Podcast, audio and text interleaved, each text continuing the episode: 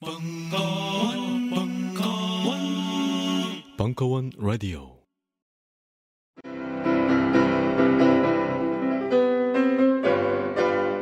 클래식은 너무 멀리 있거나 혹은 너무 가까이 있다.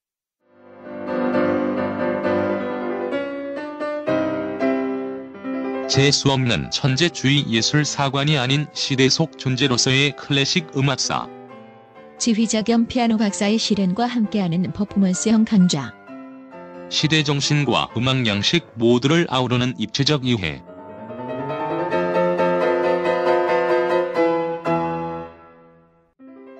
(2015) 벙커원 울트라 special. 클래식 끝판 48주 과정. 강헌, 송창진. All That Classic. 자세한 사항은 벙커원 홈페이지를 참조하세요. 요즘 나는 책 추천을 하지 않는다. 그래도 이 책은 추천하지 않을 수 없다. 나는 딴지일보 읽은 척 매뉴얼의 애독자였으니까. 이웃시민 고전은 직접 반려들어 읽는 게 가장 좋다. 그게 여의치 않으면 너부리의 읽은 척 매뉴얼을 읽어라. 읽은 척 매뉴얼은 고전들의 뒤틀린 소개이자 색다른 비평일 뿐만 아니라 그 자체로 고전과 맞먹는 유사 고전이다. 고종석 그런 딴지일보 역사를 통틀어 가장 딴지적 글쟁이다. 김어준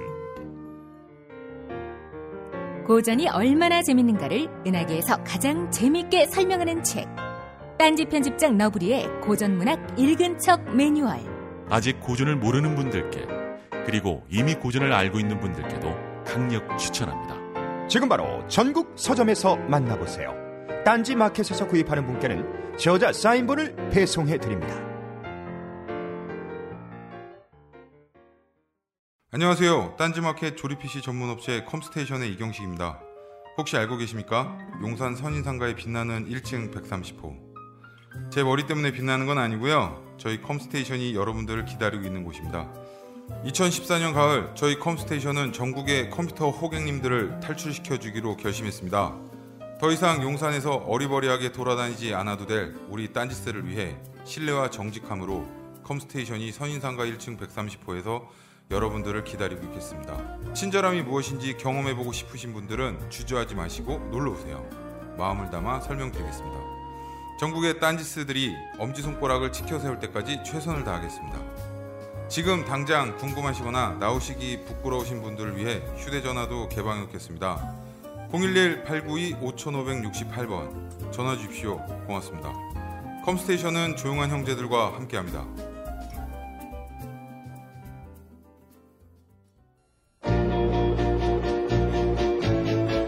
음악 평론가 강헌의 전복과 반전의 순간. 시즌 3 2부. 노동 계급 속의 음악, 음악사 안의 노동 계급. 1부. 12월 12일 강연.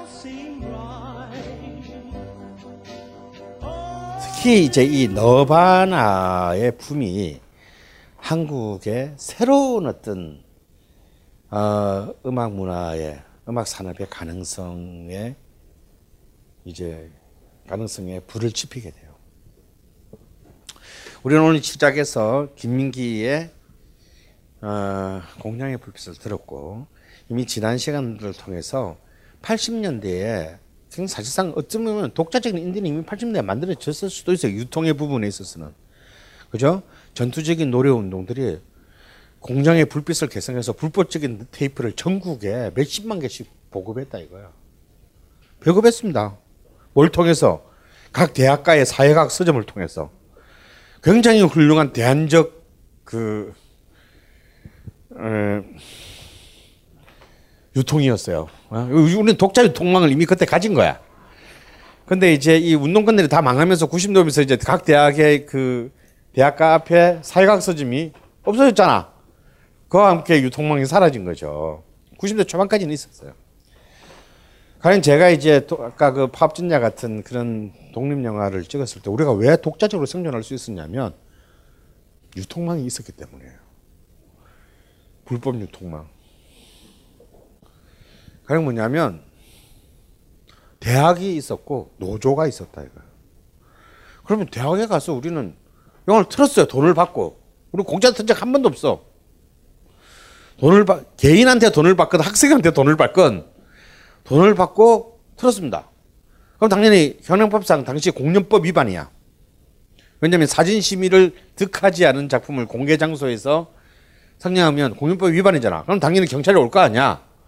그러면 학생회에서 강목 들고 있다가 그걸 막아. 상영이 끝날 때까지. 경찰을 막아줘. 그러니까 우리는 상영을 마치면 이미 확보해 놓은 도주로로 유유히 필름을 들고 사라져. 그러니까 딴 학교 가서 틀면 돼. 그걸 지켜주는 사람이 있었기 때문에 우리가 안 뺏기고 계속 틀 수 있는 거예요. 그게 유통망이야. 뭐 유통망이 별 거냐? 어? 여러분 마약하고 똑같은 거예요. 여러분 그 헤로인 1kg가 현지에서는 300만 원밖에 안 해. 응? Golden Triangle에서 내가 그때 그 다큐멘터리 찍으러 갔었는데 내가 현장에서 내가 그, 그 헤로 세계에서 제일 비싼 마약 비싼 마약의 헤로인 만드는 걸 봤어요. 사고 싶었어 거기서. 근데 현지에서는요 키로에 300만 원밖에 안 해요. 20 몇 년 전 얘기예요. 근데 그, 그 당시에 그게 한국에 들어오면 300만 원짜리가 한국에 딱 들어오면 얼마가 되냐면 어, 소매 가격 소매 일일이 하면서 쪼개 팔면 계산이 안 나오고 도매로 넘기는데 5억을 받았어. 현지 생산 가격은 300만 원이야. 그걸 내가 어떻게든 어떤 수를 써서 들고 여기 와서 한국 업자한테 딱 넘기면 현찰로 5억을 줬어. 물론 거기서 쪼개서 또 이렇게 얘는 소매로 팔면 한 15억어치 팔겠지, 그 1kg를 가지고. 여러분, 생산비는 3억이고요. 유통 중에서도 도매 유통까지의 비용이 4억 9,700만 원이에요. 유통이 얼마나 무섭다는 게 여기서 나타나는 거야. 왜? 불법이니까. 그래서 그때 제가 그 취재를 갔을 때도요. 한국 사람이 죽었어. 어떻게 죽었냐? 한국 놈이 그걸 헤로인을 500g인가를 사가지고 500g도 굉장히 커요. 한 3억 원치야 그때 돈으로. 그때 과천 아파트 2,200만 원 할 때 3억이면 아파트 열채 살 수 있어. 그걸 갖다가 콘돔에다가 딱 넣어가지고 먹은 거야. 어, 위속에다가 넣었어. 어. 그래가지고 검색대를 통과한 거야. 그래서 비행기를 탔는데 비행기가 기압이 압력이 낮잖아. 안에서 터졌어. 그래서 비행기 안에서 즉사를 한 거야. 안에서 500g의 헤로인이 터졌으면 사람 살 수가 없지. 그때 아주 태국, 한국, 태국 방송이 난리가 났거든. 그래서 이렇게 노골적으로 헤로인 같은 고급 마약이 한국을 통해서 아시아 지역으로 왜냐하면 중국은 여러분 알다시피 중국은 지금도 마약 하다가 유통 요만큼 마약 유통 걸리면 영국인이고 미국이 다 사, 현지 사형이야. 중국은 왜 그런 줄 알아? 아편 전쟁 때문에 걔들은 마약이라고 하면 그냥 일단 판단이 모든 판단이 정지되는 애들이야. 무조건 죽여버려 그냥 그 자리에서. 그것도 영국 애가 그냥 얘는 볼 때 무슨 마약 네트 딜러도 아니고 친구들하고 마약을 하다 보니까 좀 소지를 하고 있었던 거야. 바로 총살해 버렸어요. 그럼 미국, 영국하고 막, 또 걔가 영국인이었다는 게 좀 불운이야. 내가 보기엔 프랑스에였으면 안 그랬을지도 몰라. 바로 총살해가지고 미국하고 중국하고 영국하고 난리가 났는데 중국이 그랬어. 뭐, 씨발. 뭐 어쩌다고, 씨발. 마약한 새끼는 다 죽여야 돼. 가로 열고. 1842년 기억나냐, 이 개새끼들아. 그 다음에 일본은 워낙 마약 수사 능력이 뛰어나가지고, 일본은 마약 시장도 크지만 마약 수사 능력도 굉장히 뛰어나요. 그래서 거기서는 유통이 잘 안 돼. 제일 만만한 게 가운데 낀 한국이야. 그래서 이 헤로인 같은 고급 마약은 한국으로 일단 들어오기 제일 쉬워. 들어와서 공해상에서 소비돼요. 일단 한국면 들어오면 들어왔잖아. 들어와 가지고 어디서 국 삼각 거래를 하느냐면 공해로 나가 배를 타고 그 공해에서 상에서 다 피는 거야. 어떤 누구도 건드릴 수가 없지. 그렇기 때문에 목숨을 꼭 이걸까지 들고 오려고 하는 거예요. 내가 볼 때는 가서 300만 원 주고 하면 되는데. 내가 그 정거랑까지 들어가는데 목숨을 좀 걸긴 해야 돼. 어. 그렇듯이 이렇게 뭔 얘기다 또 마약까지 가냐. 결국은 결국은 바보야 문제는 유통이거든. 어? 뭘 잘 만드는 게 중요한 게 아니야. 뭐 아무 아무 잘 만들면 뭐해? 갖다 팔 길이 없으면 그거는 그냥 쓰레기 산업 폐기물이야.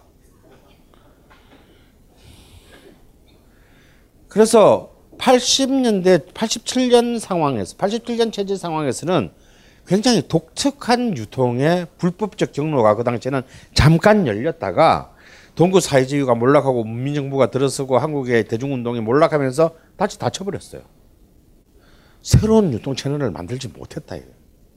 못한 상태에서 분위기만 너바나가 뜨고 뭔가 아 우리도 시바 막 지구 레코드 뭐 오아시스 이런 데부터 이런 좆 같은 XX 회사들의 횡포에서 벗어나서 우리만의 제국을 만들 수 있겠다고 생각하는 헛바람만 존나 들게 된 거예요.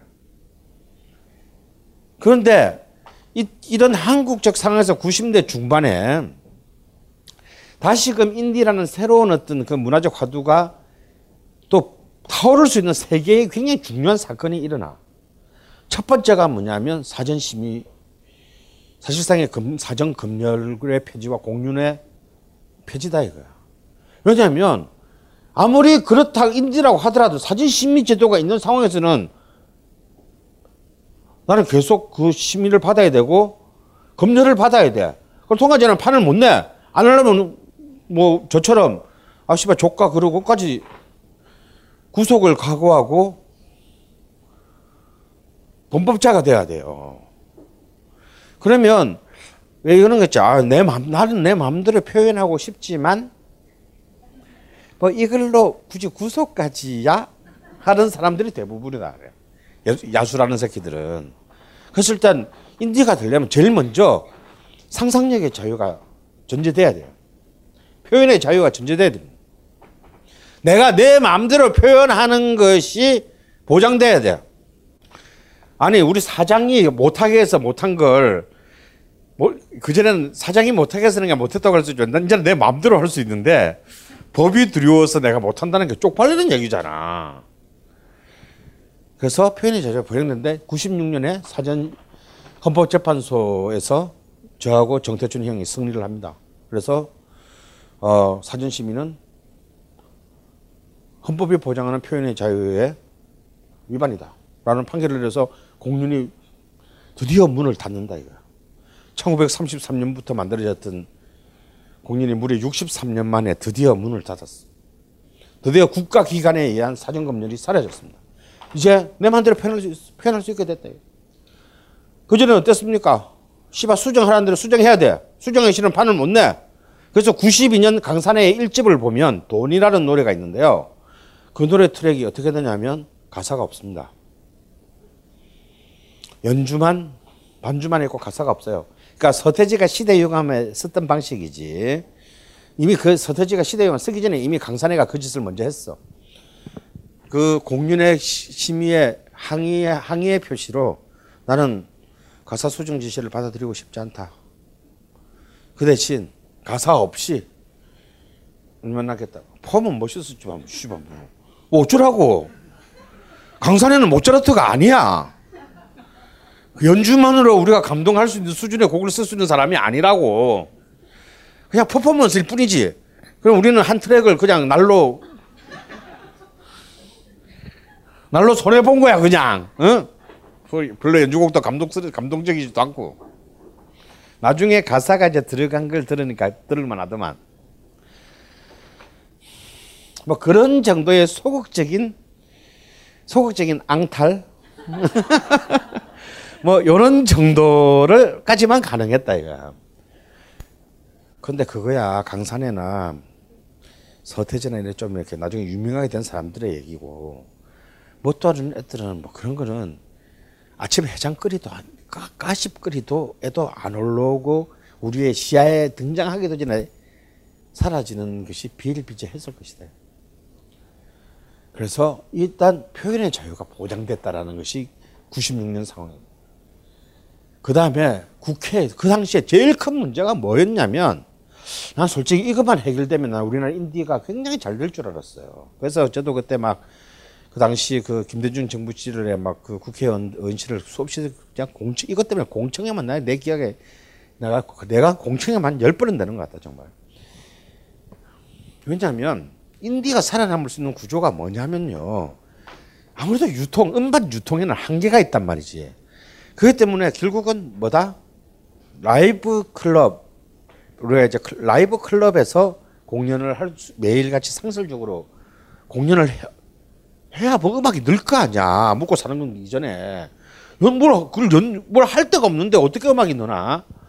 근데 그 당시 상황에서 우리나라는 식품위생법에, 식품위생법에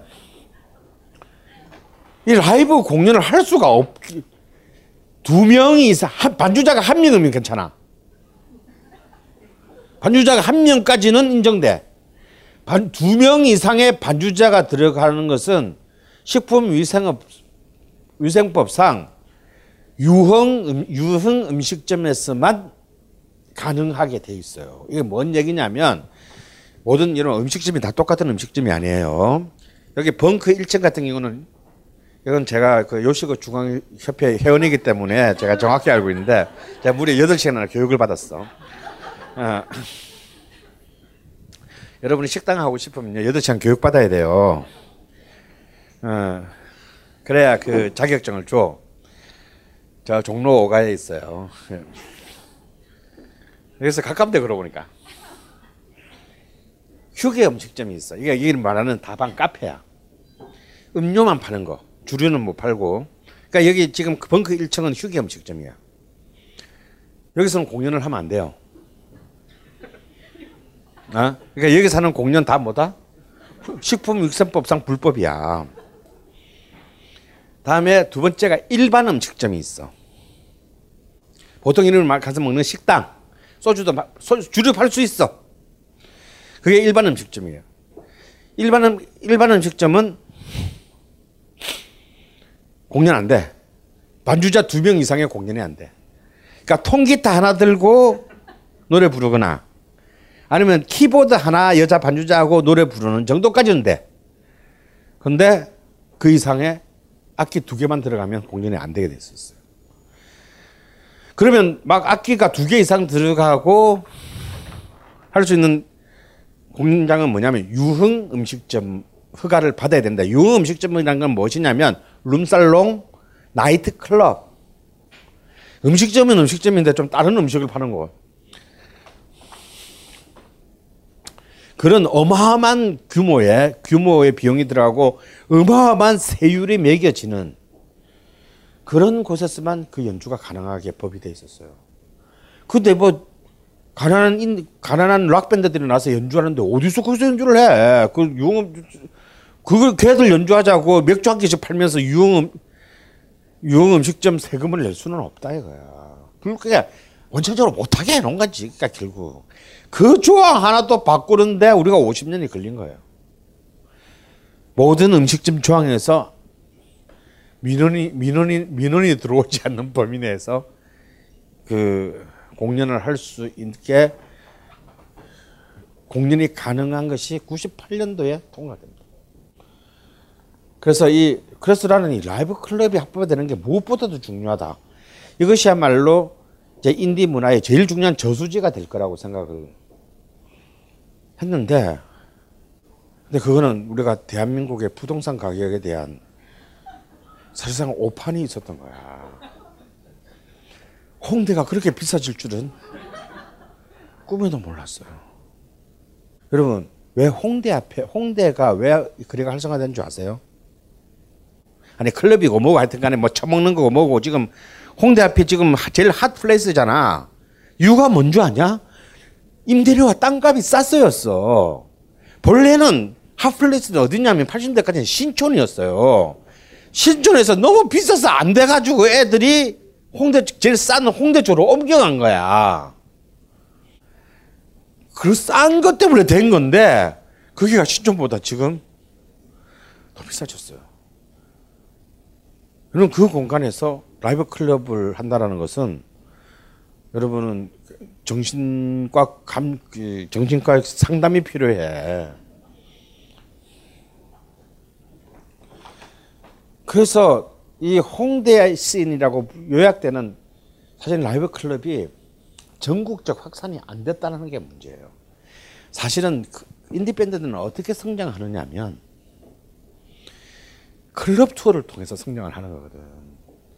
이 동네에서 시작했지만 이 클럽들끼리는 이제 좀 brotherhood가 있단 말이야. 응?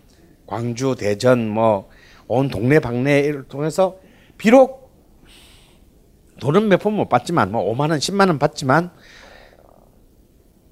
이런 그 투어를 통해서 많은 사람들에게 자기를 노출하고 그냥 비록 방송 한 번 나가는 것에 비하면 굉장히 무능한 짓 같지만 그런 정말 뭐 3, 40명 정도의 관객들하고 정말 뜨거운 교감을 나누는 거잖아요. 그렇게 해서 자신을 정말 정말 영혼을 그 각인시켜 주는 거잖아. 그렇게 해서 30명씩 20명씩 팬을 만들어 가는 가면서 성장하는 것이거든. 그런데 그 이거 이 라이브 클럽의 전국적인 연대가 이루어지지 못합니다.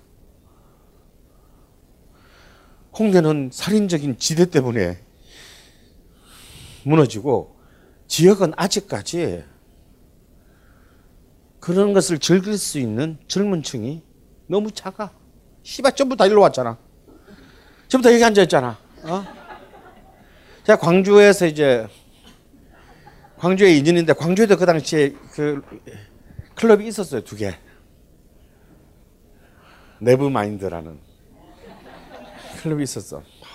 간데 너무 미안해. 전남대 근처에 있는데 가, 가는 게 미안해요. 사람이 너무 없어서. 그러니까 조금만 되면 서울에서 그래도 좀 그래도 홍대 인디 scene에서 그때만 도 순박할 때니까 지금처럼 뺀질뺀질할 때가 아니니까 와서 공연해 주겠다는 공연을 하겠다는 정말 차비도 안 되는 돈을 받으면 하겠다는 애들이 있는데 부르는 게 창피한 거야. 근데 뭐 세 명, 뭐 다섯 명 앉아 있으면 그건 못 불러요 정말. 하, 근데 그러니까 할 수 없다. 로컬 애들이 무대에 서는데 어 너무 차마 이렇게 그 뭐라고 말을 할 수가 없는 그런 처음에는 아 저게 컨셉인가 보다라고 생각했어요. 아니었어. 야, 인디에도 레벨이 정말 너무 처참하게 존재한다는 난 그때 알았어요.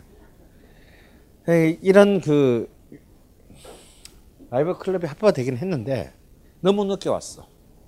내가 볼 때 80대 중반에 우리나라에서 헤비메탈 붐이 school 밴드의 헤비메탈 붐이 일었을 때 그러니까 우리의 해철이나 막 성천이나 이런 애들이 막 고삐리 때 막 미친 듯이 헤비메탈 그때라 그때라도 라이브 클럽이 합법화 돼 가지고 전국의 고등학교 근처에 전부 클럽들이 어, 한 개씩 있어 있고 그러다 보면 우리 클럽 출신의 스타 한 명씩은 다 있게 됐을 거야.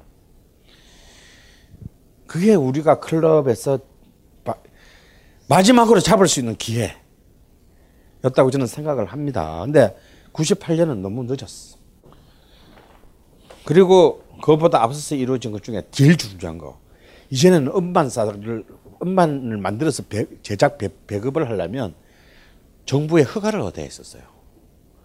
그래서 많은 어떤 굉장히 절대로 지킬 수 없는 굉장히 복잡한 조항을 많이 만들어 놨어. 왜? 통제를 하려고. 음반사 수를 아무나 판을 못 만들게 하려고. 그래서 그것을 권력의 통제하에 두려고 했지만 이 음반사 허가제는 이제 신고제로 바뀜으로 해서 그냥 아무나 판을 만들어도 법적으로 신고만 하면 될 수 있게 만들어 놨어요. 이런 이제 그, 어, 법적인, 그리고 이제, 어, 시장의 그, 변수들이 발생함, 발생하면서, 어, 한국의 인디는 이제 본격적인 아, 새로운 90년대의 문화적 모델을 만들어가게 됩니다. 그래서 진짜 참 존나 촌스러운이지만 인디라는 음반사가 만들어졌어. 한 명에 의해서. 그 한 명이 누구냐? 바로 여러분 파토라고 알고 있어요? 원종우. 이 새끼가 뮤지션인 거 알고 있어요? 몰라 지금도 하는지. 어쨌거나 역사적으로 한국 최초의 인디 음반은 공식적으로는 파토와 지금 영화 평론가와 영화 감독 역을 하고 역할을 하고 있는 조원희 두 명이서 만든 배드 테이스트라는 딱 이름을 봐도 절대 성공하지 못하게 생겼지. 어. 이 배드 테이스트의 1995년 음반을 처음으로 이제 인디 레이블에 효시라 보는데 이게 한 장하고 끝났기 때문에 뭐 아무도 그 뒤를 주목하지 않았어요. 저는 얘들의 판을 아직도 갖고 있습니다. 한 50년쯤 뒤면 이게 굉장히 큰 아, 뭐 경매의 품목이 되지 않을까라는 알량한 기대 때문에 어, 어, 갖고는 있는데 의미는 없을 것 같아요. 파토야 미안하다. 그리고 이제 결국 한국 인디는 결국 펑크로 이 역시 뒤늦게 온 남들은 이미 7, 80년 다 하고 지나간 뒤늦게 온 한국의 인디는 펑크의 붐에서 시작됐고 그리고 한국 펑크는 이제 이 펑크 밴드들이 등장하면서 이전에 이른바 80년대 언더그라운드나 헤비메탈이나 이런 것과는 굉장히 다른 어떤 그 새로운 스타일을 음악적 스타일을 어, 차별화시키는 계기가 돼요.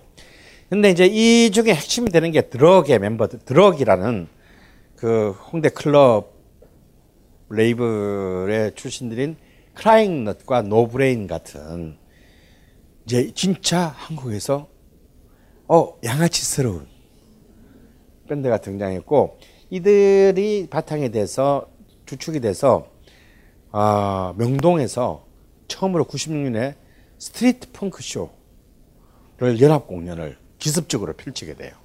이것이 이제 보통 한국 인디 펑크 신 인디 scene의 이제 본격적인 출발이라고 보고 이때부터 이제 어, 인디 앨범들이 쏟아지기 시작합니다. 그 중에서 이제 가장 대표적인 그룹이 이제 어, 지금은 사라진 드럭과 어, 아직도 여전히 버티고 있는 석기 시대라는 두 아니 이름들이 형 좀 그래 성공할 회사의 이름들은 아니야. 그 네, 그래픽칩 세계 챔피언 엔비디아가 오늘은 쉴드 태블릿으로 태블릿 챔피언에 도전합니다. 아 쉴드 태블릿 이 선수 가격 무게가 30만 원대밖에 되지 않는데 힘에서 밀리지 않을까 걱정되는데 말이죠. 이게 웬일입니까? 쉴드 태블릿 가벼운 가격 무게로도 전혀 밀리지 않는 모습. 괜히 벤치마크 프로그램 최고 점수를 받은 게 아니었군요. 지금 주먹이 굉장히 빠르거든요. HDMI 연결도 다른 태블릿과는 달리 직접 연결 방식이라 잔동작이 없어요. 전면 스테레오 스피커로 타이틀 넘치는 모습입니다. 아, 쉴드 태블릿 KO승 태블릿 챔피언에 등극합니다. 바로 저거거든요. 지금 바로 온라인 쇼핑몰에서 쉴드 태블릿을 검색해 보세요. 3월 15일까지 구입하시는 분 가운데 추첨을 통해 400만 원 상당의 여행 상품권과 그래픽 카드를 드립니다. 잠시만. 안녕하세요. 저는 바다니 가득의 성재훈입니다. 보통 오뎅, 맛살, 핫바 등 다양한 이름의 어묵을 간식으로 때로는 반찬으로 많이 드시는데요. 그게 대부분 밀가루로 만들어졌고 기름에 튀기기 때문에 칼로리가 높아지더라고요. 그래서 저희는 어육 함량이 높으면서 기름에 튀기지도 않는 맛과 건강을 생각한 그런 어묵 한번 만들어 보고 싶었습니다. 그런데 이렇게 만들다 보니 팔아도 남는 게 없더라고요. 여러분, 저희가 정직하게 만든 어묵을 딴지 마켓에서 계속 판매할 수 있게 많은 관심 부탁드립니다. 정성을 담아 쪄서 만든 어묵 감아볶고 여러분의 관심이 필요한 정직한 먹거리입니다. 잠시만 우리 이제 어묵 먹어요 맛있는 가마복고 우리는 생각했습니다. 실외는 가까운 곳에 있다고. 우리가 파는 것은 음료 몇 잔일지 모르지만 거기에 담겨 있는 것이 정직함이라면 세상은 보다 건강해질 것입니다. 그래서 아낌없이 담았습니다. 평산네이처. 아로니아 친친친. 지금 딴지마켓에서 구입하십시오. 그 드럭은 아까도 말했지만 이제 펑크를 앞세운 밴드들을 가지고 있었고요.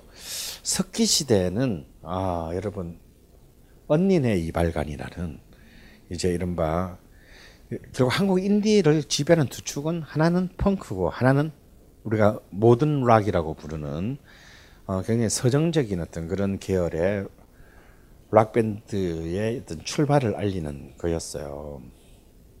그 중에서도 역시 이제 어, 한국 펑크의 상징은 이 두 명이죠. 어, 특히 이제 크라잉넛인데 저는 노브레인은 개인적으로 참 아까운 것이 저는 노브레인이 훨씬 더 마치 크라잉넛이 좀 비틀즈 같다면 로, 노브레인은 좀 약간 롤링스톤즈 같은 느낌이 있어서 난 개인적으로는 애착이 노브레인에게 훨씬 더 많이 갔는데 이 노브레인의 두 축 중에 한 축이었던 기타리스트 차승우가 너무 일찍 탈퇴를 하면서 좀 음악적으로 그 팀워크가 무너집니다.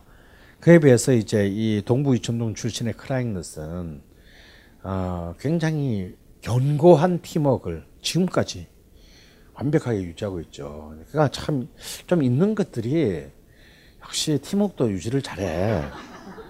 어, 이게 굉장히 어려운 일이에요. 96년부터 지금까지 거의 20년 동안을 팀워크를 군대도 얘들 딱 같은 날 거의 딱 맞춰서 딱 가서 다 같이 딱 군필하고 딱 제대해서 다 같이 제대해가지고 다시 팀을 재건해. 보통 군대 가게 되면 이제 팀이 깨진단 말이야. 한두 명씩 이제 군대 가기 시작하면. 군대도 집단으로 갔다가, 어, 온 아주 훌륭한 가장 완벽한 팀워크를 보여준 밴드가 돼요. 그리고 크라잉넛의, 아, 크라잉넛의 첫 번째, 아,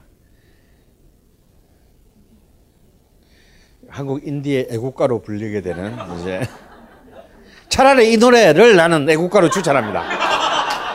님을 위한 행진곡이 안 되겠다면 그냥 말 달린 자를 애국가로. 어?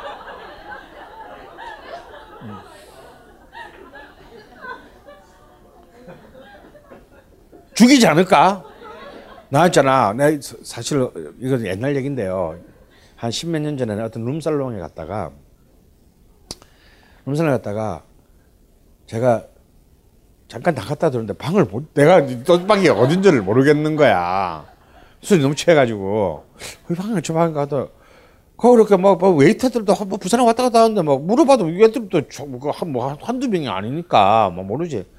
대충 문을 탁 열었고 열고 들어갔어요. 끔끔해. 끔끔하고 막 소리 막 끔끔한데다 막 음악 소리는 존나 크고 어떤 사람들이 막 애들이 직장인들 같아요. 노래를 부르는데 내가 들어와도 아무도 신경을 안 써. 근데 난 진짜 그 장면이 영화처럼 남아 있는 게 내가 볼 때 이제 좀 그게 비싼 룸살롱이었는데 여기에 어쩔 수 없이 왜 이런 쉽게 말하면 대기업에 막 부장 이사 이렇게 하는데 꼭 한 놈이 젊은 애가 그 보통 따라옵니다. 그거 알아? 뭐지 그, 그 심부름하고 이제 이런, 이런 거 나중에 이제 막 이렇게 택시 불러서 이렇게 뭐 해야 되고 이런 하는데 노래판이 벌어졌는데 노래판에 다 꼬라가지고 노래판이 있는데 아마 얘한테 노래를 시킨 모양이야. 제일 젊은 애한테.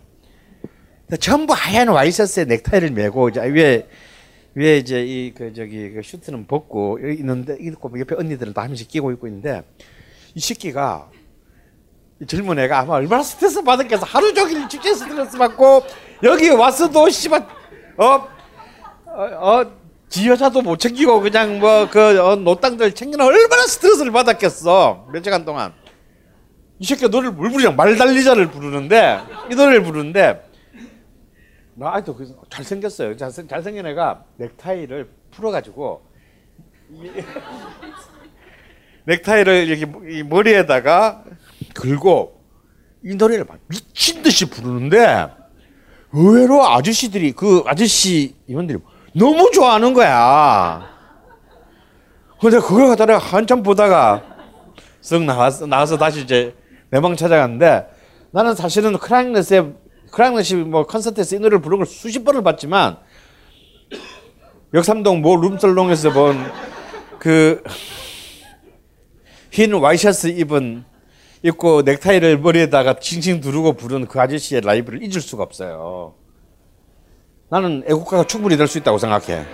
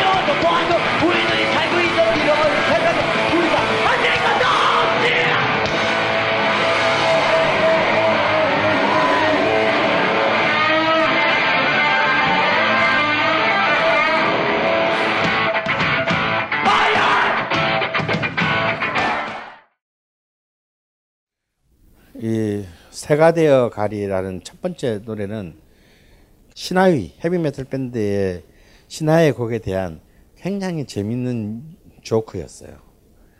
어, 그리고 이제 아름다운 세상 같은 경우는 굉장히 반어법적인 음, 세상에 대한 아주 어, 풍자였는데 굉장히 이것을 어,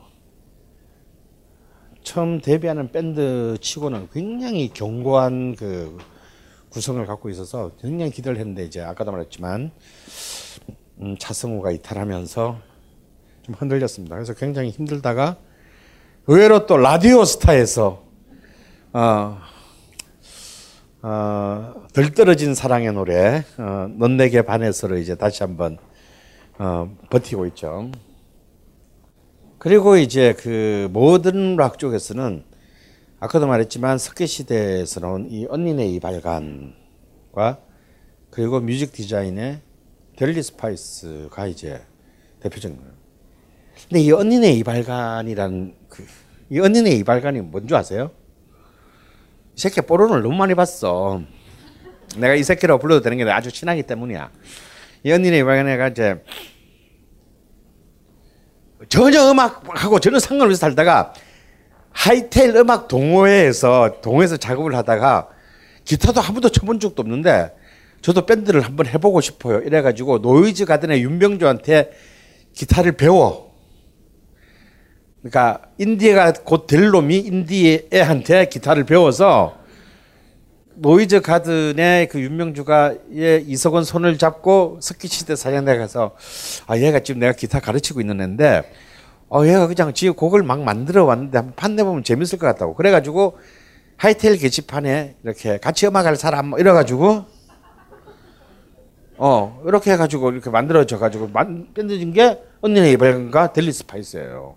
델리 스파이스도 그 윤준호하고 김민규가 하이텔에 어, U2와 R.E.M 같은 음악을 같이 해볼 사람을 찾습니다. 해가지고 그 나이 하이텔에서 이렇게 엮어져 가지고 밴드가 만들어졌어요. 근데 델리 스파이스는 어떤 면에서 인디라고 보기는 좀 힘든 이유가 뭐냐면 델리 스파이스는 인디 레이블에서 데뷔하지 않았고 뮤직 디자인이라는 어, 서희덕 사장이 있는 옛날 7, 80년대 신형원 뭐 이런 판으로 이렇게 내서 성공을 거둔 그냥 이 서희덕 사장님이 나이는 많으신데 왜 그런 분들 있잖아. 나이는 많으신데 난 젊어. 뭐 나 젊은 거 이해해. 이런 굉장히 그런 음, 스스로 된디 뭐 이런 분이 계세요. 어, 어, 굉장히 어떤 의미에서 굉장히 참 어, 무진 분이야. 왜냐면 제가 이제 음악 산업계하고 얘기할 때가 있는데 어, 나이도 너무, 너무 많으신 분들은 정말 대화가 안 돼요. 네, 그거 다 통역해 주시는 분이 네, 이분이셨어. 그러니까 이분도 그때 뭔가 아 뭔가 뭔지는 모르지만 새로운 게 오고 있어. 그래서 딱 잡은 게 이 델리 스파이스였고 그래서 사실은 델리 스파이스는 기존의 그 음반 회사의 제작 유통 채널을 통해서 된 그렇지만 활동은 인디스럽게 하는 어, 뭐라고 불러야 될지 모르겠다. 어.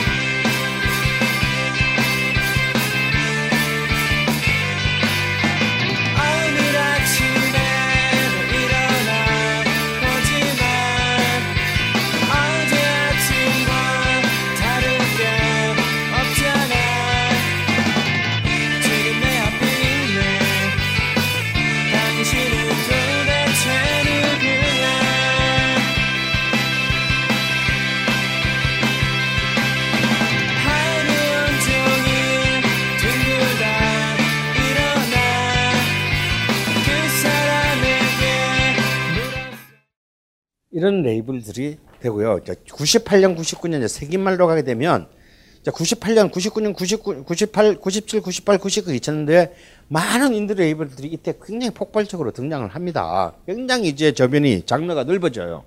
가령 라디오 뮤직 같은 레이블은 뭐냐면 인디에서도 주로 이렇게 아쿠스틱 포크 음악들, unplugged 음악들을 중심으로 해서 이런 그 미선이라는 모던 록 밴드, 그 미선이에서 이제 나와서 이제 그 스타가 된 인물이 있죠. 루시드 폴. 이런 인물들이 라이, 그 라디오 뮤직 출신이고 마스터 플랜은 아마 여기 힙합 팬이라면 다 아실 텐데 이제 힙합 이제 인, 인, 인디의 힙합의 그 어, 중추가 되는 레이블로 성장을 합니다. 그래서 이제 마스터 플랜은 자기, 자기들의 클럽도 열고 이렇게 해서 이제 그 힙합 뮤지션들을 많이 이제 배출을 하게 돼요. 그리고 이제 2000년대에 들어와서는 이제 이 규모가 조금씩 커져요. 이제 인디 한국 인디 레이블도 규모가 커집니다. 그래서 이제 비트볼 레코드, 붕가붕가 레코드 이제 이런 것들이 2000년대 또 많이 등장한 레이블 중에 하나인데 특히 비트볼 레코드 같은 경우는 이제 인디가 갖고 있는 제일 치명적인 문제 뭐죠? 유통 부분들을 굉장히 집중적으로 발전을 시켜가지고 지금 인디의 많은 부분들의 유통을 제작은 딴 데서 딴 인디 레이블을 하더라도 유통은 이제 비트볼에 의뢰해서 하는 경우가 많고 어, 가령 제가 재작년에 어, 노무현 대통령 추모 음반 같은 경우에 배급도 비트볼에서 대행해서 했어요. 하, 결국 그런데 이제 한국의 경우에는 아까 같은 법적인 그 시장적인 어떤 그 환경의 변화에도 불구하고 그 한국의 경제적인 수준, 한국이 세계 시장, 세계 경제에 차지하고 있는 어떤 그런 수준을 감안한다 하더라도 사실상 한국의 인디 레이블들의 이른바 연착륙, 생존의 연, 연착, 연착륙, 연착륙 확률이 너무 낮다라는 거예요. 어,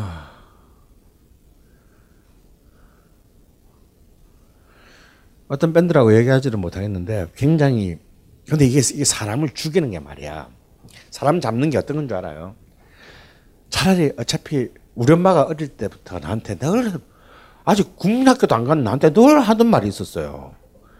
아야 혼자 당하는 난리가 난리지 여럿이 다 당하는 난리는 난리도 아니. 도대체 어린애한테 도대체 뭔 말을 한 거야? 근데 내가 점점 나이가 들면서 그 말 뜻을 자꾸 생각해보니까 이게 이게 참 무서운 말이더라고. 내 혼자만 잘못돼야 날린 거야. 모두가 다 똑같아. 예서 전쟁 상황이다. 씨발. 모두 다 죽게 생겼다라든가. 모두가 다 가난해. 그러면 이건 난리가 아니야. 참을 수 있어, 우리는. 혼자 당하는 난리만 날, 날, 날린 거지. 사람이 사람 미치게 만드는 건 뭐냐면, 에이, 씨발, 전부 다 다 안 되면 상관없어. 꼭 잊을만 하면 1년에 한 명씩은 살아남아. 어? 로또도 아니고, 씨. 1년에 한 명, 지금 2005년 이후에 교묘하게 보면요.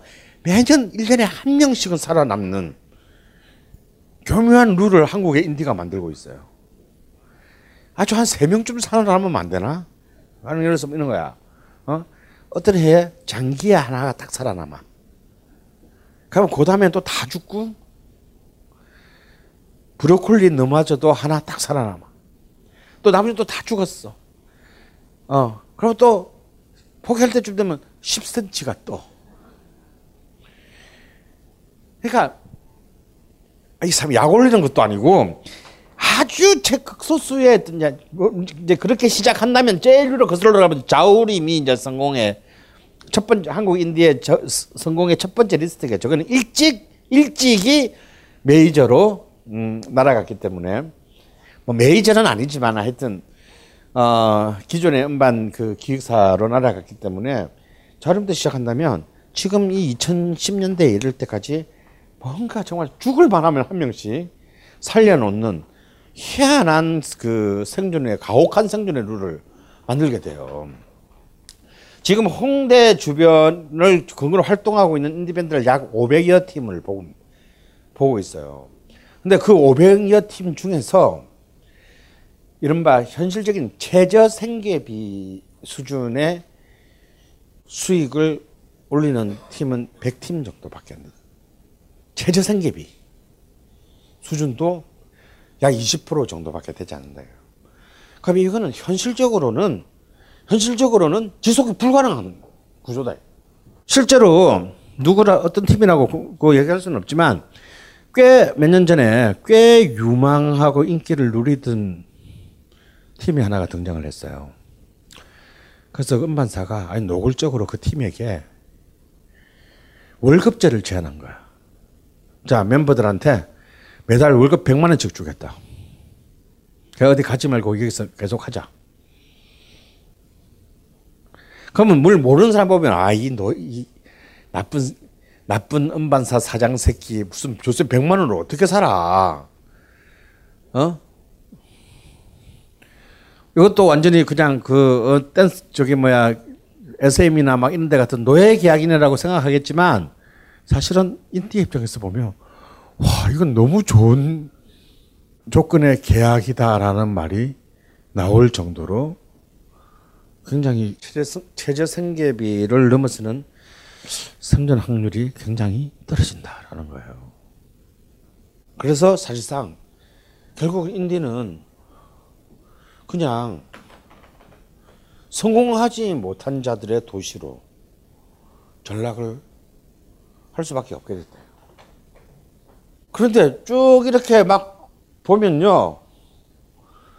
이런, 이런 아까의 그, 그 명단들을 보면, 오씨, 인디가 역사가 20년도 안 됐는데, 뭐 많이 내기는 많이 냈어. 응?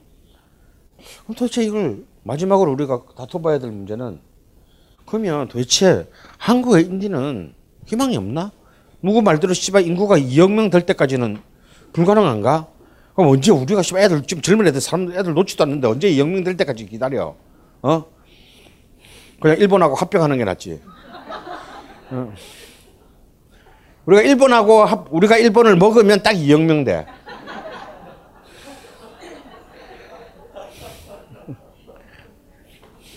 네.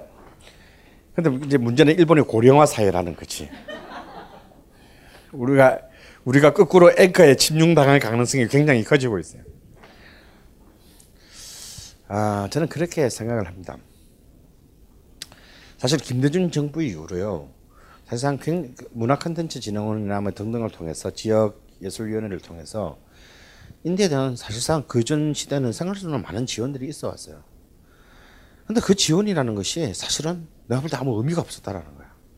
인디를 그냥 거지 새끼로 만드는데, 어, 그냥 그 공모전 돈, 그냥 나라에서 그냥 주는 돈을 그냥 따먹기에 혈안이 된 존재로 만드는, 어쩌면 사실 예술적 자유를 꿈꾸어서 인디가 된 것인데, 그 예술적 자유가 아닌 나라의 공적 자금을 눈먼 돈으로 생각하고 그 돈을 따먹는 현상금 사냥꾼으로 만든 그런 나쁜 폐해를 낳게 돼요. 그래서 일단 제일 중요한 것은 인디가 생존하는데 중요한 건 저는 창의력의 문제는 그건 사실은 국가가 책임질 문제가 아니다 이거야. 그렇잖아. 그는 어쩔 수 없는 그 개인의 창, 창조적 감성에서 나오는 겁니다. 중요한 것은 그 창조적 감성이 현실 속에서 끊임없이 충분히 확대 재생산이 될수 있게 만들어주는 구조를 만드는 게 국가와 사회가 우리가 해야 될 일들이다. 이거. 그런데 그러려면 뭐냐면 우리는 어쩔 수 없는 자본주의라는 시, 시장이 질서에 있다면 이 인디의 문화적인 결과물들이 어떤 마케팅의 그 사실상의 그 지원을 받느냐가 굉장히 중요한 문제가 돼요. 우리나라 돈 많은 나라입니다, 의외로. 그리고 지금 우리는 95년 이후부터 지자체, 지자, 지방자치제를 채택하고 있다는 사실을 알아야 돼요. 지방, 인디의 역사와 지방자치제의 역사와 거의 1년 차이밖에 나지 않습니다. 이거, 근데 이거 웃을 일이 아닌 게 이게 왜 중요하냐면요. 그럼 지금, 지금 지방자치단체 선거에서 제일 중요한 이슈가 뭐냐면요. 1번 복지, 2번 문화예요. 왜냐하면 지방자치단체는 국방비를 쓰지 않거든. 제일 예산이 크게 들어간 게 복지하고요. 문화밖에 없어요. 근데 이제 이때까지 문화는 굉장히 그 어슬프게 썼어. 뭐 무슨 무슨 협회, 가수 협회, 무슨 분과 뭐 이런데 이제 지원하는 걸로 걔들 뭐 행사 쓰는데 완전 그게 아니고 그 예산 규모도 커지고 뭔가 이제 컨텐츠를 만들어라라는 게 지금 박양 정부에서도 지금 어 그런 짓을 하고 있다. 물론 TK에 한해서이지만 그래서 뭐 한국의 뭐 미감을 굉장히 그 어 살리는 뮤지컬에 300억을 지금 지원하겠다 뭐. 근데 TK만 어 지금 컨텐츠 이제 직접적으로 국가가 지원하는 시대가 이미 박영 정부에서도 이미 이루어지고 있어요. 근데 사실상 우리나라 지자체들이 예산이 없는 게 아니라고 우리는 우리는 캄보디아나 미얀마가 아니야. 사실은 이 지자체 이제 점점 지자체 책임자들의 나이가 점점 이제 60대에서 50대, 50대에서 40대로 떨어지고 있고 이제는 성남의 이재명 시장 같은 사람은 뭐 F, 성남 FC 같은 경우 축구단도 이제 시가 책임지고 구단주로서의 그것을 한산한단 말이지. 그럼 이런 상태에서는 사실은 인디의 위대한 점은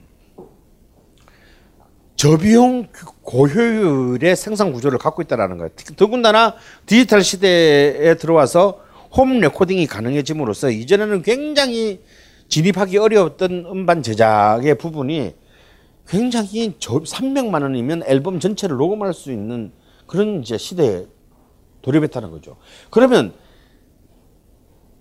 옛날처럼 음반을 제작할 돈이 없어서 가수가 못 되는 게 아니고 제작은 내가 그냥 알바만 띄워도 한 달만 알바를 띄워도 멤버들이 만, 그 제작비는 만들 수 있는데 만들고 난 뒤가 문제라는 거예요.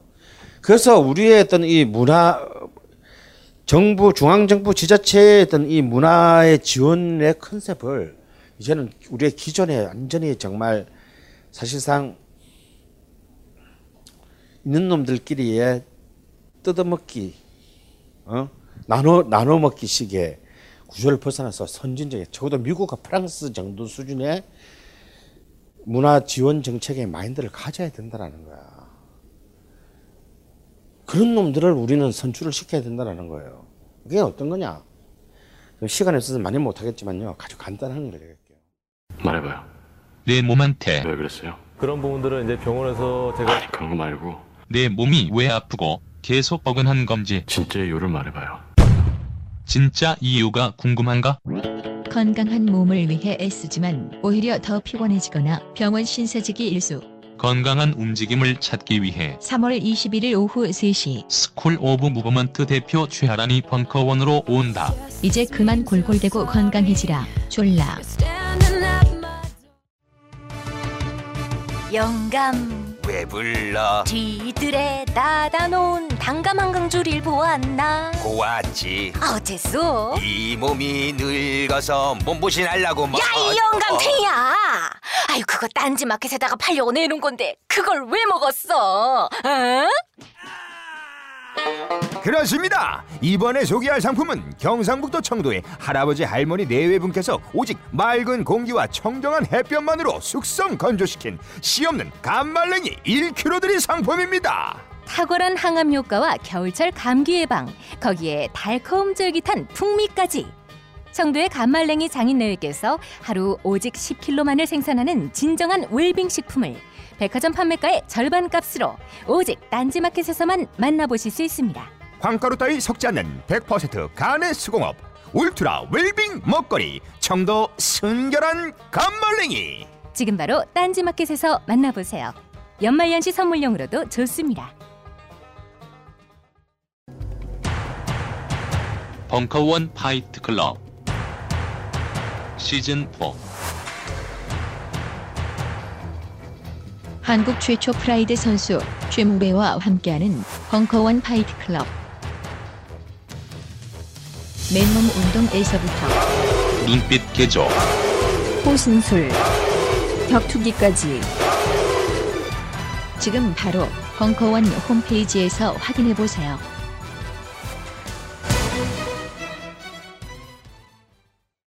간단한 걸 얘기할게요. 프랑스와 독일의 경우 한 가지만 얘기할게요. 프랑스는 영화 산업에 지원을 해야 된다. 그러면요. 영화 만드는데 지원 안 합니다. 영화 만드는 거 알아서들 니들이 만들고 싶은 놈이 돈 만들어서 만드시고 왜 사람들이 지원하냐면 각 동네에 낙후된 극장 시설을 보수하는데 50% 우리 정부 돈 들어갈 테니까 50%는 네가 내라. 의자 바꾸고 영사기 바꾸고 하는데 왜? 최종적으로 그 영화를 향유하는 사람들이 쾌적한 환경에서 보, 여러분들이 지저분한 극장에서 영화 보고 싶지 않잖아요. 그럼 내 동네에 깨끗한 극장, 제대로 화면이 잘 나오는 극장, 사운드가 좋은 극장 생기면 내 돈도 가서 볼 거 아니야. 누가 오지 말라 그래도. 그래서 그런 하드웨어 인프라의 지원을 해주는 경우다. 그러니까 걔들은 이미 몇 수업을 보는 거예요. 다음에 독일 같은 경우에 한 예를 들면 굉장히 예를 들어서 연극이나 이런 장르들은 거기서도 사양, 사양 장르잖아.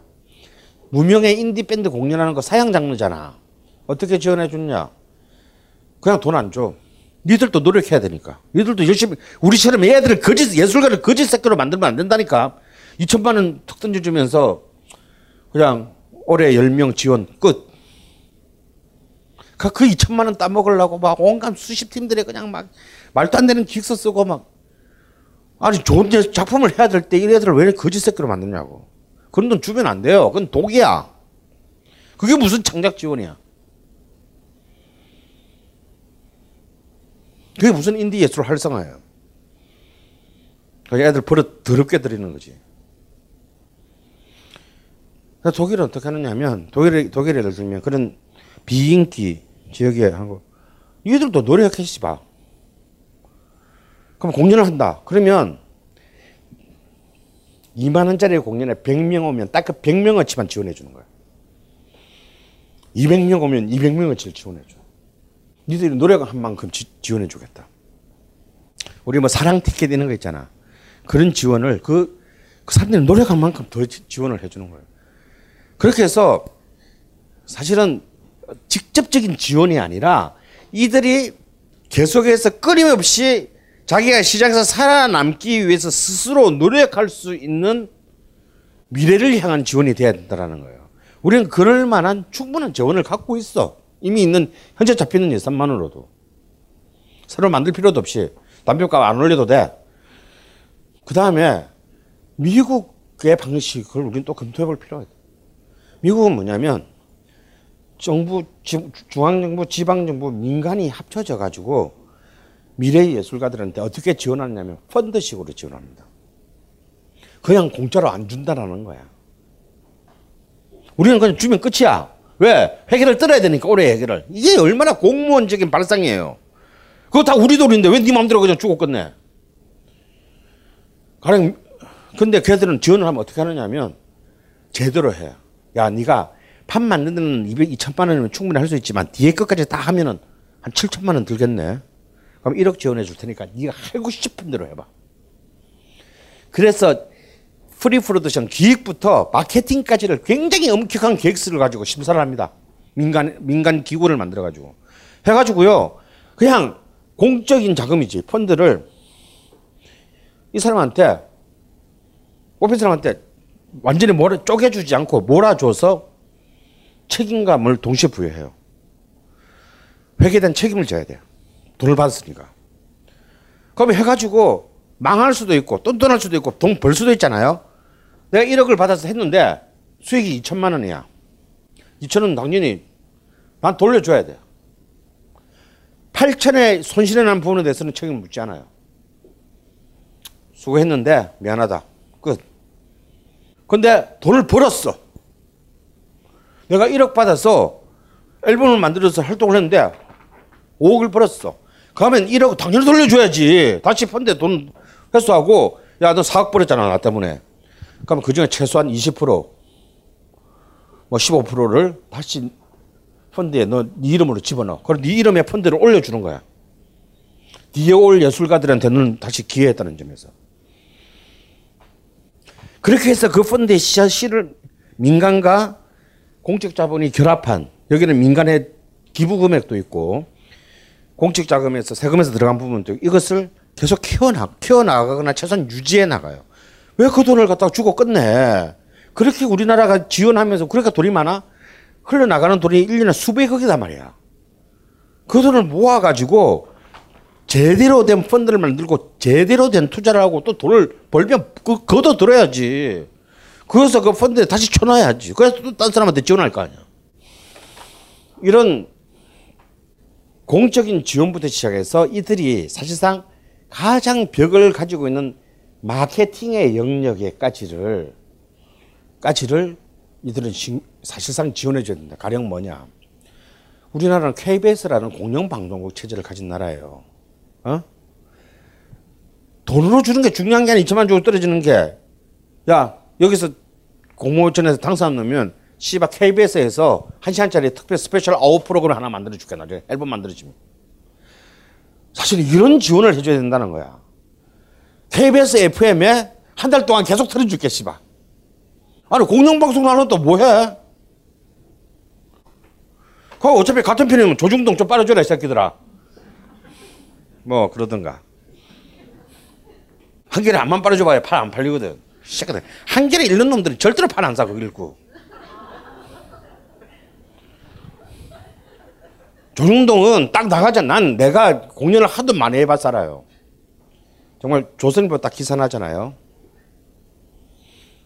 내가 내가 이제 공연을 기획했어. 조선일보 딱 기사를 하면 그날 팔리는 표가 나머지 신문사에 나서 팔리는 표를 다 합친 거하고 조선일보 기사 나서 팔린 거랑 똑같아요. 그러니까 전부 모든 기획자는 조선일보의 개가 되는 거야. 그걸 스코어가 말을, 말을 해. 내가 전화를 받잖아. 예매 전화를. 어? 그러면 정말 조선일보를 제외한 모든 신문사를 합친 거랑 조선일보는 똑같아요. 그래서 모든 정보를 조선일보에 제일 먼저 갖다 주게 돼 있어. 적어도 그런 조선일보는 그런 충성심이 있는 거야. 조선일보를 읽는 사람들은 아 우리 오빠 매체에서 기사가 났네 봐줘야지 하고 바로 전화를 걸어서 예매를 하는 아름다운 정신이 있다고. 여러분 그게 자본주의에서는 권력이에요. 마오쩌둥은 권력은 총구에서 나온다고 했지만 자본주의에서의 권력은요 구매의 버튼에서 나옵니다. 구매 구매되지 않는 것은 아무런 권력 권력을 가지지 못해요. 그래서 조선일보가 지금 이 권력을 유지하는 거다 이거. 그런 실질적으로 시장에서의 권력을 가지게 만들어 주는 장치 이게 마케팅입니다. 그렇다면 인디는 그냥 단순히 지원, 시혜의 대상이 아니고 이들에게 새로운 어떤 마케팅의 경로를 국- 중앙 권력이나 지방 자치 권력이 갖고 있는 루트들을 충분히 최대한 지원을 해줘야 된다. 이것이 가장 깨끗한 길이다. 그 다음에 배급의 문제다. 배급의 문제는 정말 우리는 제일 중요한 걸 하나를 놓쳤다. 대한민국 IT 강국이 이제 음악 같은 경우는 이제 배급이 오프라인 배급은 사라졌어요. 그죠? 결국은 전부 다, 다 온라인 모바일, 모바일 배급이다. 그러면 이 온라인 모바일 배급에 있어서, 예, 정말 사실상 인디 진영 자체가 획기적인 자신의 독자적인 아이디어와 창발성을 발휘할 수 있는 여기야말로 여기야말로 정말 벤처 요즘 벤처 기업이라고도 안 한다 그러던데 뭐 무슨 용어를 쓰더라. 하여튼 이 벤처스러운 발상이 필요한 창의적인 영역이다. 왜? 영화랑 달리 음악은 이제 완전히 모바일과 온라인으로 넘어왔기 때문이다. 근데 여기서 옛날 오프라인 시대 때처럼 그냥 멜론 같은 어, 이동통신사의 권력을 앞세운 공룡회사의 유통을 70% 이상 다 뺏겼대요. 이거는 좀 문제가 있다. 대한민국은 IT 강국이 있을 때는 아니야. 여전히 이, 이 동사 대자본이 지배하는 어? 멍청한 나라다. 그래서 이런 부분들에 대해서는 진짜 정말 젊은 아이들 강의 새로운 어떤 그, 어, 새로운 도전이 정말 어떤 새로운 음반을 100개 만드는 것보다 더 중요한 새로운 어떤 이 그 IT 모바일 유통 시스템에 도전이 있어야 돼요. 최근에 구글인가? 구글인가 애플이 아 애플이구나. 애플이 아직까지 수익 거의 없- 수익 거의 올리지 않는 어떤 음악 서비스 회사를 감성 음악 서비스 사이트 하나를요 2조 원을 주고 회사를 사들였어요. 아직 수익도 제대로 안 나고 회사를. 뭔가 했더니 뭐냐면 쉽게 말하면 오늘 비가 와. 나 실현 당했어. 애인으로부터 이별 통보를 받았어. 비가 오고 늦가을이고 나는 시애틀에 살아. 이런 감정적 상태에서 딱 듣고 싶은 음악을 골라주는 서비스예요.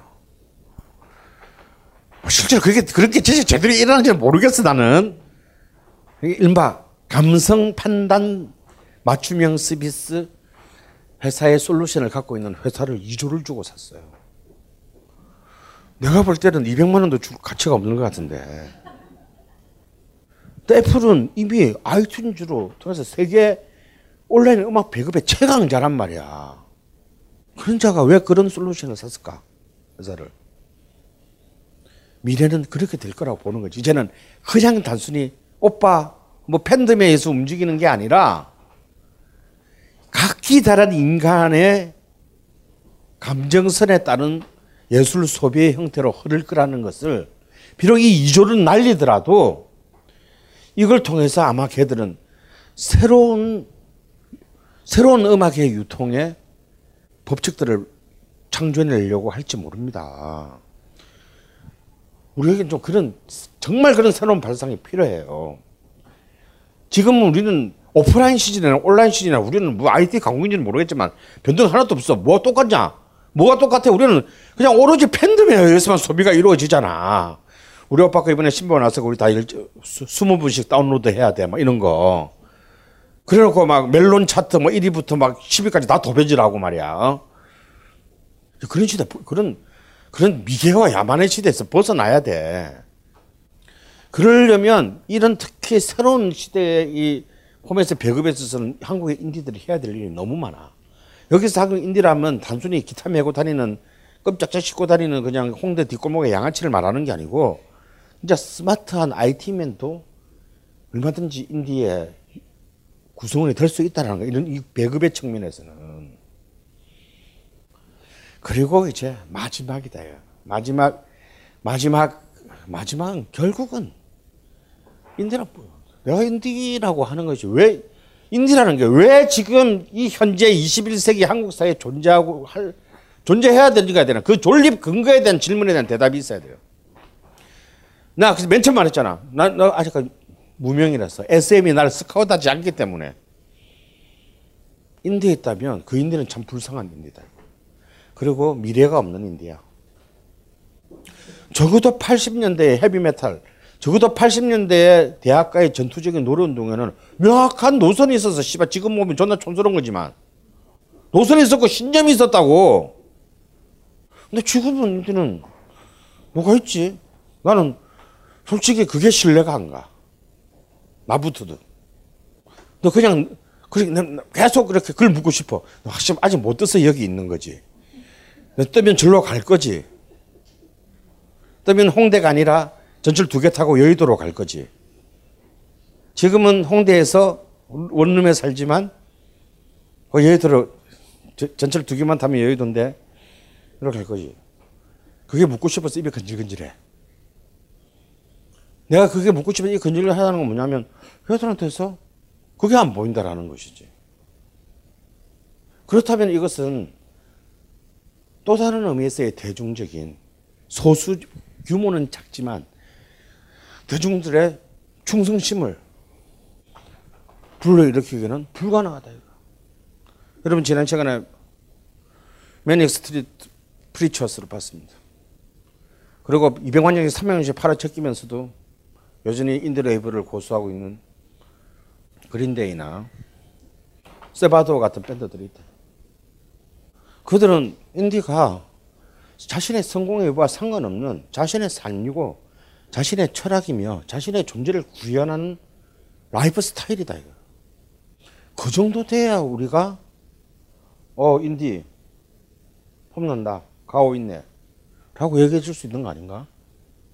비록 뭐 복잡하고 아주 뭐 숭고한 어떤 그런 노선을 요구하는 게 아니다 이거.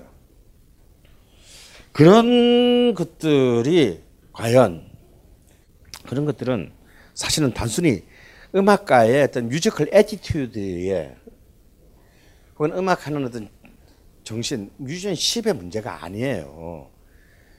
왜냐면 이 음악의 인디의 수용자들이 40대 이상은 거의 없다. 그런 놈들이 정신 나간 놈들이지. 결국 10대, 20대, 30대 초반이거든요. 젊은 사람들이란 말이에요. 젊은 세대는 뭐냐면 이 음악을 하는 사람들에게 또 한편으로는 어떤 게 있냐면 자신의 어떤 삶의 멘토가 되어주기를 바라는 어떤 그런 희망이 있어요. 그래서 사실은 음악을 하는 사람은 그냥 음악을 예술 음악을 창조해내고 연주하는 예술가만이 아니다라는 거예요. 이 사람들에는 굉장히 자신의 의지가든 의지하지 않든 사회적인 어떤 펑션, 기능과 책무가 존재한다라는 거예요. 그렇기 때문에 사실은 이들의 사고, 행동 체계, 그 다음에 철학과 노선이라고 하는 것은 자기들이 생각보다 훨씬 더 많은 사람들에게, 많은 젊은이들에게 영향을 미치게 돼요. 그리고 역설적으로 바로 그러한 힘만이 자신에 대한 견고한 지지자들을, 견고한 팬들을, 견고한 충성심을 가진 팬들을 오랫동안 지속시키게 만드는 가장 중요한 힘이 될 것이다라는 거예요. 결국 이제 한국 인디의 깃발이 꽂힌 지 아직 20년이 채 안 됐습니다. 내년이면 이제 거의 20년이 돼 간다. 아, 그래서 나는 이, 이 챕터의 제목을 잠수함 속의 토끼라고 했습니다. 내가 왜 인디를 잠수함 속의 토끼라고 부른지 아세요? 저는 아무리 아무리 인디에 대해서 수많은 막 비방과 혹은 부정적인 어떤 요소가 난무한다 하더라도 저는 인디는 인디는 존재해야 되고 중요하다고 생각하는 사람이에요. 왜? 인디는 바로 그, 그 사회, 그 나라의 문화의 잠수함 속의 토끼이기 때문이다. 그 문화가 부패하는 것을 제일 먼저 감지하는 집단이 존재해야 된다는 거다. 그리고 가장 마지막으로 부패하는 집단이 존재해야 된다는 거예요. 그렇지 않고 모두가 모두가 똑같은 가치를 향해서 달려간다면 이것은 우리는 다시 스탈린 시대로의 회기로 밖에는 설명할 수가 없게 될 것입니다. 그래서 이 전체의 문화에 있어서 인디는 그 자체의 존속 여러분이라서 너무나 중요한 가치를 담고 있고 어찌 보면 우리가 우리 자신을 위해서 우리 자신과 우리가 속해 있는 공동체의 문화의 미래를 위해서 인디는 좀더 훌륭하게 성장해야 될 권리가 의무가 있다는 사실을 마지막으로 확인하면서요. 여러분들도 어떤 한 명의 혹은 한 팀의 인디 팬들 팬을 인, 인디 팀을 응원하는 팬으로 어, 성장해 주시기를 진심으로 기대합니다. 감사합니다. 이 강의는 벙커원 어플에서 동영상으로도 시청하실 수 있습니다. 벙커 원 라디오